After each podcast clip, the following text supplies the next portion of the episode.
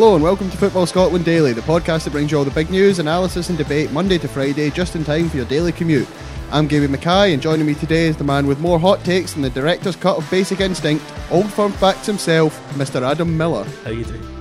On the pod today, we'll be st- discussing Stevie Clarke at Hampden Park, Dundee approaching Robbo for a jobbo, as well as whether GMS is going to MLS and the other transfer rumours of the day. So there's only one place to start, I think, today, Adam, and that's with Steve Clarke being as unveiled as Scotland manager. What did you think of his press conference today, and what do you think of uh, the appointment in general? I think, as ever, Steve Clarke spoke quite well. Um, it's almost surreal finding ourselves in this position where there's a, like an air of optimism around the national team. Uh, to you know, over the last few years, I think the two most chilling words in Scottish football have been international break I don't think I don't think anyone has ever looked forward to the international break before, uh, not or certainly in the last few years, with any great optimism. Um, the only time I can really remember over the last couple of years any sort of real excitement around the national team was around the time of the draw with England.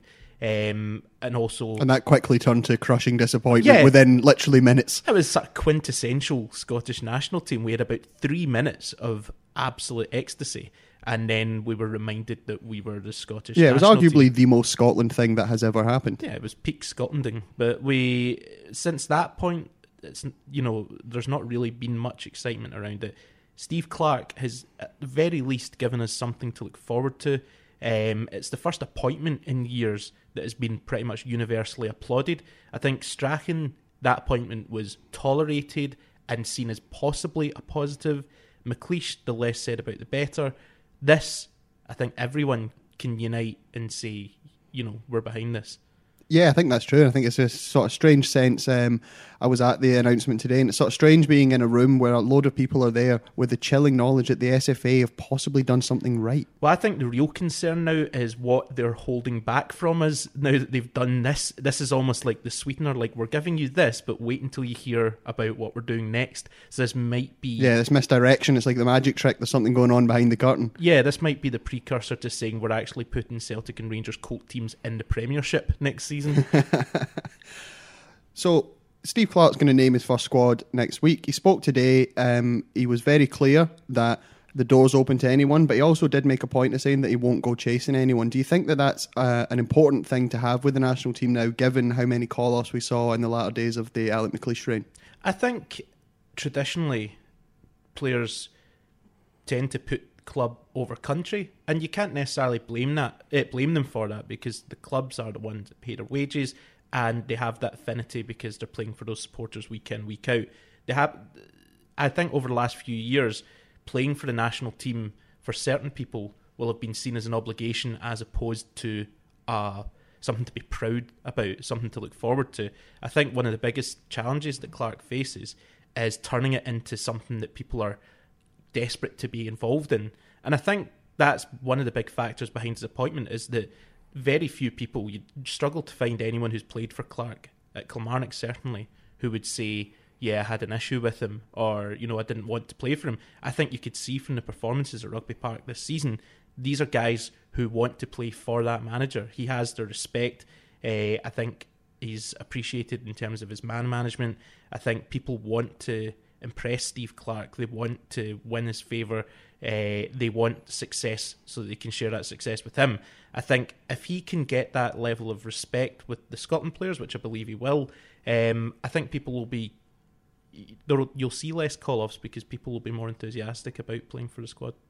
Yeah, it's been very clear. Um, I think Gary Dicker was in the media today saying that you know as soon as Clarke walked into uh, Kilmarnock, sorry, that he'd really got all the players on side, and I think that's obviously something he's going to have to try and do right away with Scotland. He said today that he'd spoken to Andy Robertson and he was really impressed with his attitude. And I thought what was interesting as well, I don't know if I can get your thoughts on this, that he spoke about his own career and the fact he only got six Scotland caps, which when you consider he played 421 times for Chelsea, I think yeah. he was voted as their greatest ever right back. For him only to get six caps. So I think there was a real regret. I think he actually said that it hurts. So, uh, do you think maybe he's a, a, manager who can transfer to the players just what it means to play for your country? Because there may be some who take it for granted because a lot of people would say they dish out caps like sweeties these days, and they, maybe he's he's the player having been there and well not done it rather that he's the man to really impress on the players just how much it means to play for your country. Yeah, I think he can probably speak from better experience because I'm surprised to hear that, that Steve Clarke only won six caps for Scotland because I assumed he'd played more than that. Um, obviously, he was a player of really good ability, and he can use that as almost a cautionary tale for players and say, look, I was turning out regularly for a big team in a top league, and I only ever won six caps. So you need to you can't take this for granted just because you're in this squad. That's no guarantee that you're going to be selected for the next one. I think Clarke is the kind of guy that won't tolerate players slacking off. He won't tolerate complacency. I think uh, you'll get players who want to give that kind of extra yard, go that without spouting loads of cliches, go that extra mile, you know, and uh, impress them not just with the performances but on the training pitch as well. Um, so yeah, you'll see less call-offs, and you'll also see guys who are desperate to just keep adding to their caps. I also thought what was really striking is when he was speaking in the press conference, it almost seemed like he felt he had sort of a moral duty to take the job. He said, "How can anyone turn down your country?" and he's been very open in the past about how he wants to go back to England. He feels he has finished business there. He misses his family. But what he said in the thing is that he'd basically he'd resolved to leave Kilmarnock. He said for personal reasons he was planning to go back to England, maybe take a job in the summer, maybe wait around to see if a job comes up. And then when he got the call from Scotland, he said, "Well, you can't turn down your country. You have to go." So it's it's almost as if he's sending that message of to those players like if you're maybe carrying a slight knock, you don't want to play for Scotland. You know that that would to me be the managerial equivalent of you know going to Azerbaijan or Kazakhstan for a qualifier. Yeah. You know when he obviously misses his family and wants to go back down south and feels that that is where his future lies, but he feels that he has to really uh, step up and turn out for Scotland. I think Clarke had to take the job because although he'll be gutted to not be managing Kilmarnock in Europa League next season. I think you'll really miss out on you know having taken them there. I think you would have liked to have seen that through.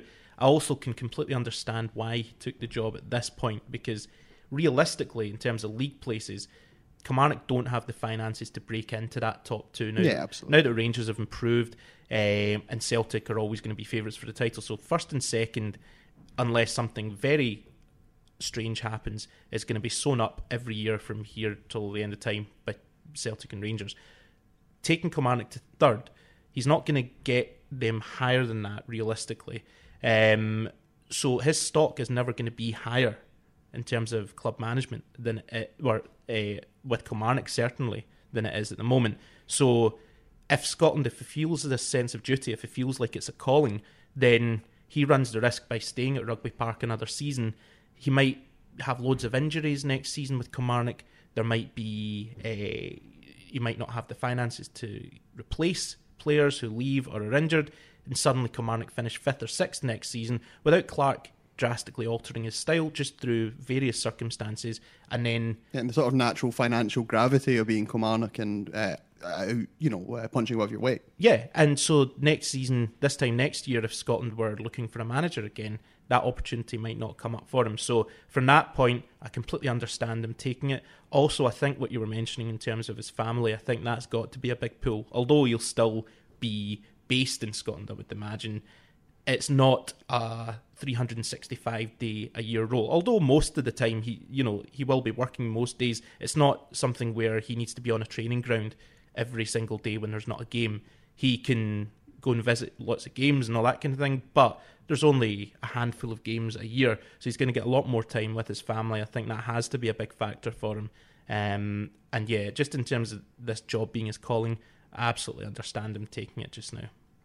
And when you say that he doesn't have to be on the training ground every day, do you think that could end up being a, a negative? I mean, we know a lot of what Clarke did at Killie was work on the training ground. He did what he did at Kilmarnock with basically the same squad he inherited from Lee McCulloch. So do you think that the fact he won't be on the training ground every day, might, while it might be good for him from a family point of view, a lot of the players play in England anyway, so he can go down and see his family, but do you think from a purely Scotland point of view that that might not be getting the best out of Clarke and the skill set he brings? Possibly. Uh, I think it's very rushed the way that the international break works. You've only got a few days with those players. I mean, you can spend all the time you want uh, while club football's going on, going and watching matches and going home and thinking about how you're going to implement a system. But if you're a club manager, you've got the whole of pre-season and then five days a week on the training ground to say, well, this is the system that we're working.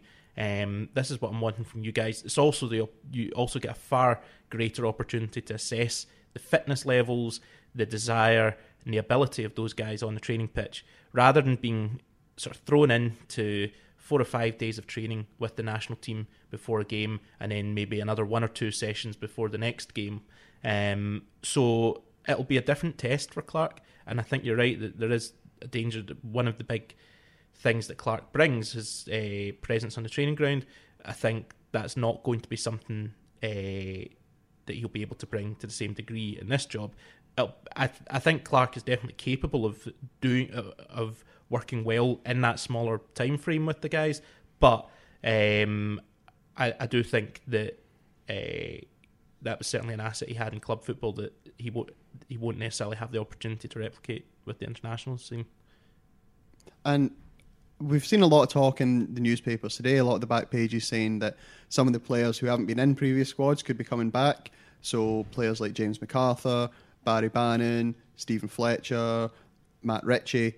So the question is, you know, these are guys who, some of them who have retired, and Clarke, as we discussed, said he wouldn't go chasing them.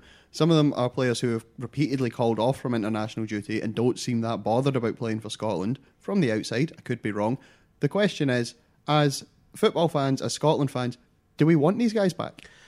I think it's uh, with these guys. I, I, think they have to really illustrate that that they want it because there's going to be lots of young, hungry players um, lots of people making cases for themselves. I mean, just even off the top of my head, someone like Turnbull, he's got to be knocking at the door at the moment. And if you look at people who are ahead of him in the squad and you think, well, they've called off for quite a few games in the past with knocks and uh, the desire not necessarily there. Um, I think one of, one of the slight frustrations for Clarke possibly might be that he's not got any friendlies before his first matches. So it's two competitive games that he's taken over um, obviously, he'll have known for a while that he was in line for this job, and in the small pockets of time where he wasn't obsessively managing things at Kilmarnock, he would have had some thoughts in his mind. But he's not got that opportunity of uh, testing some uncapped or uh, guys who've not had many caps in a friendly situation. He's going to have to go in with a team that he thinks is going to beat Cyprus and a team that he thinks is going to at least challenge Belgium. Um, but I think, yeah, I think some of the guys, some of the older guys who have been in and out of the setup will need to be wary of guys like Turnbull. Yeah, absolutely. I mean, you look at, I mean, Barry Bannan's never really done anything for Scotland. So if a guy like Turnbull, I'm not saying you should throw him straight in, but if you're talking about players in the desire to play for Scotland, Turnbull's been outstanding in Scotland this season. I think he was the Writers' Young Player of the Year, am I right in saying? Yeah. Uh, and I imagine he'd jump at the chance to play for Scotland. So I, yeah, I think you're right. Why why bring back Barry Bannan, who hasn't shown much desire to play for Scotland and hasn't performed when he does, when you've got Turnbull out there? Mm-hmm. So that's probably enough about international football. We're going to move on now. Um, we've had more developments at Dundee today. Uh, they've apparently approached John Robertson for the job, but they've been knocked back by Inverness. It seems like a bit of a shambles down at Dens Park at the moment. So yeah, I don't think you could describe any team who has sacked two managers in the space of a season as being a in a good way as being on top of their game. Um, we've talked at length in a couple of these podcasts about where things have been going wrong at Dens Park. Um, McIntyre didn't inherit a good situation at all from Neil McCann, and the results didn't go the way that they wanted there were moments where you just thought this is just sums up Dundee's situation, like Darren O'Dea on the final day of the season. Here's a guy that has had a distinguished career and has announced his retirement, and he goes 20 minutes into his first eh, into his final ever professional game and gets sent off straight red card. And that just to me summed up Dundee's season. So I think whether it's John Robertson, James McPake, or whoever it is that gets that job, um, there there's going to be a big challenge. But surely there's an issue for Dundee for like the long term uh, future of the club because the American owners, it's fair to say, have got at least the last two managerial appointments horribly wrong. Yep. We've seen that. They've approached for John Robertson, they've been knocked back. There's no guarantee that they'll get this one right, and you could understand why fans would be frustrated with that. But if you look at the financial situation they're in, they made a 425,000 loss in their latest accounts, despite the fact they sold Hendry to Celtic for 530,000. The year before, they made a 354,000 loss, despite the fact they sold Greg Stewart and Kane Hemmings for about 800,000. The only reason that they're not that they haven't fallen into uh, financial difficulties because the American owners have covered those losses. So the question is. Are the Americans the right people to be in charge to take that club forward? And B, if they're not, how can they possibly get rid of them when they are in such a bad financial situation? I think that's a very worrying question because if they decide suddenly this is not working out the way we want, that could leave Dundee in a major, a major, major problem. Because you don't, you can't just assume you're going to come straight back up into the Premiership. No, we've seen that with a lot of teams. We've seen it with Dundee United. We Yeah. saw it with Hibs. Uh, Yeah. so, you know, it's a difficult league to get out of, as we said on the podcast Yeah, before. And we're talking about teams there that you assume would always be part of the Premiership, but name alone and history alone uh, is no guarantee. No one has a, has a divine right to be in that league. Um, so Dundee need to have. They've lost. Was it 13, 14 Yeah, yeah, they've had Um, another huge turnover of players. Yeah, so those are guys that need to be replaced. You can't just assume we're going to bring guys through the ranks, um, make a couple of very cut price signings, and because we're Dundee, we'll be going straight back up. They need to they need to get a manager in first of all with a clear idea of the sort of players th- that he wants in. Then they need to go about finding those players at a reasonable price, which is easier said than done. Um, so th- there's a lot of, there's a lot that needs to happen at Dens Park this summer, and there's no guarantee that they're going straight back up. Yeah, and if they don't go straight back up, that's obviously going to have a knock on financial effect. And Yeah. you have to think that if a bunch of American businessmen have bought Dundee, it's probably not out of a long held, deep seated love for Dundee. They probably want to make money. So the question then for Dundee fans becomes if they don't go straight back up, if they continue to make losses, which uh, the owners have to cover, then how long will the owners be willing to do that? Well, that could. Uh, that's a good question. Uh, just ignore this. Um, yeah, I, th- I think that's a good question. Um, and you have to wonder uh, what benefit they're seeing at the moment.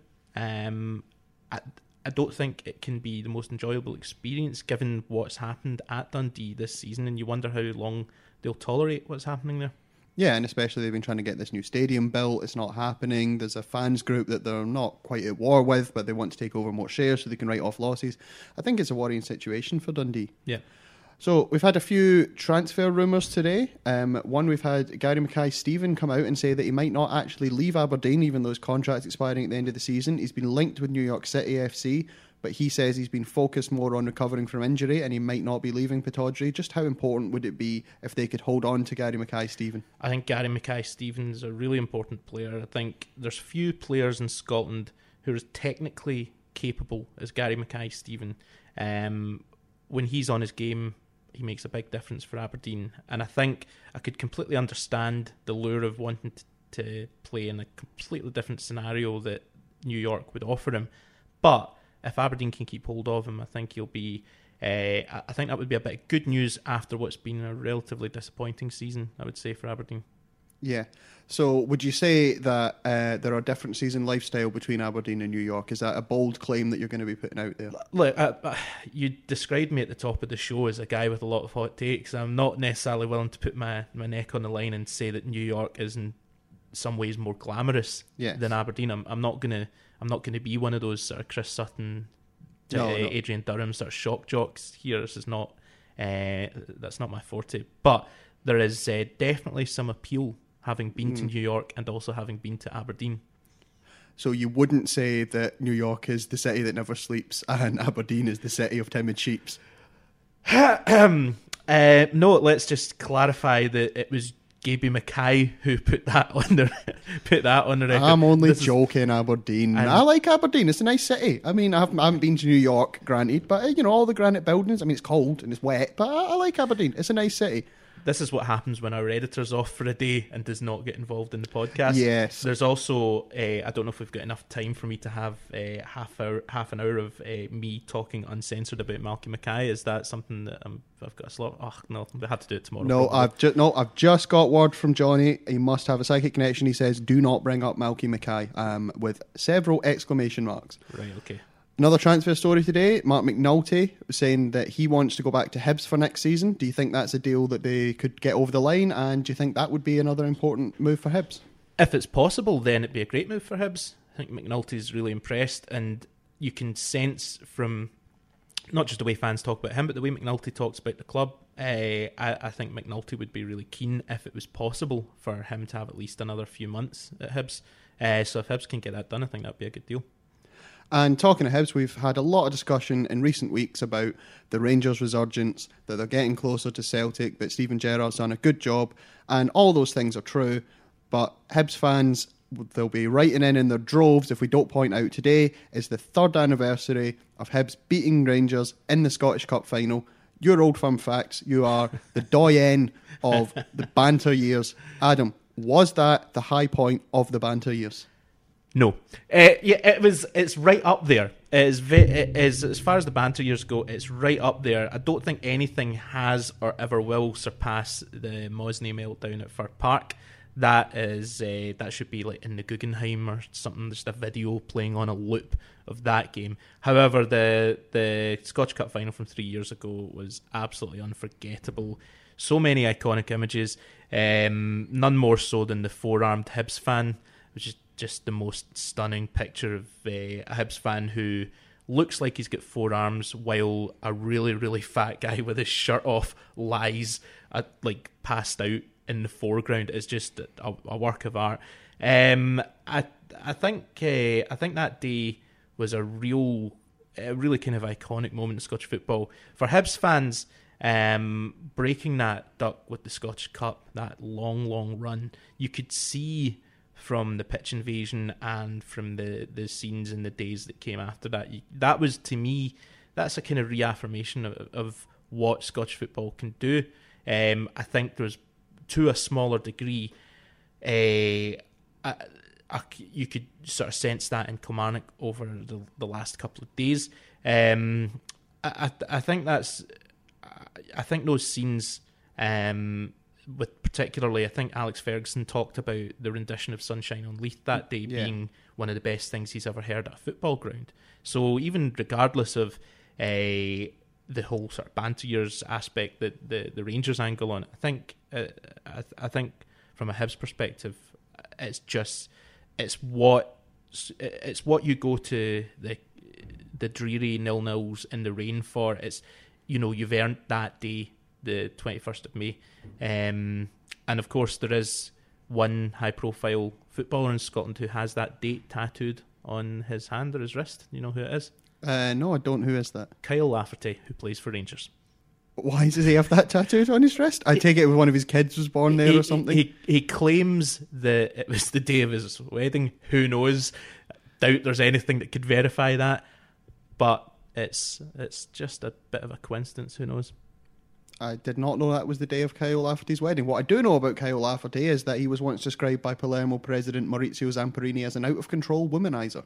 Well, I'm sure that has stopped now because he's a married man, and I would not like to cast any aspersions on him. But, but he I, remains out of control.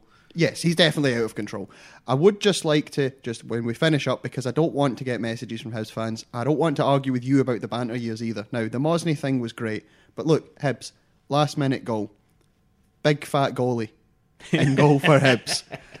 Rangers just won promotion. They'd beaten Hibs to promotion.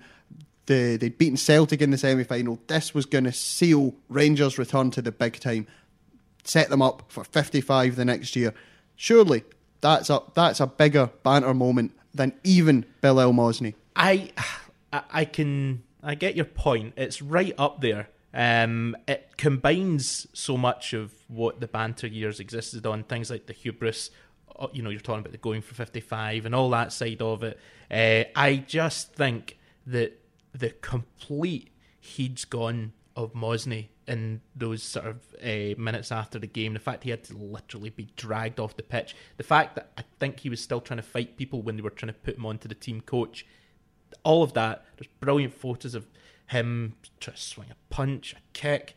Um, you've got Cammy Bell getting lobbed in that game and falling backwards into the net. You've got someone hitting Lee McCulloch with a corner flag. It just combined all the elements. But yeah, the, the, the Hibs game, the cup final, was absolutely incredible as well. Nah, okay, you've you've convinced me. And I'd like to point out that most of these banter years things can also be found on Rangers forums. I think most of them, in hindsight, not at the time, did find them quite amusing. Yeah. So that's all for us here at Football Scotland for today. We'll be back tomorrow before 4pm, just in time to make your daily work commute that little bit more bearable. You can get more from us at the Football Scotland website or our social media channels on Facebook and on Twitter at football underscore, Scott. To ask a question or make a comment to individually, you can get me on at Gary Mackay for any Aberdeen fans who would like to write in and complain. And you can get Adam on. At Old Firm Fact 1. Until tomorrow, thanks for listening.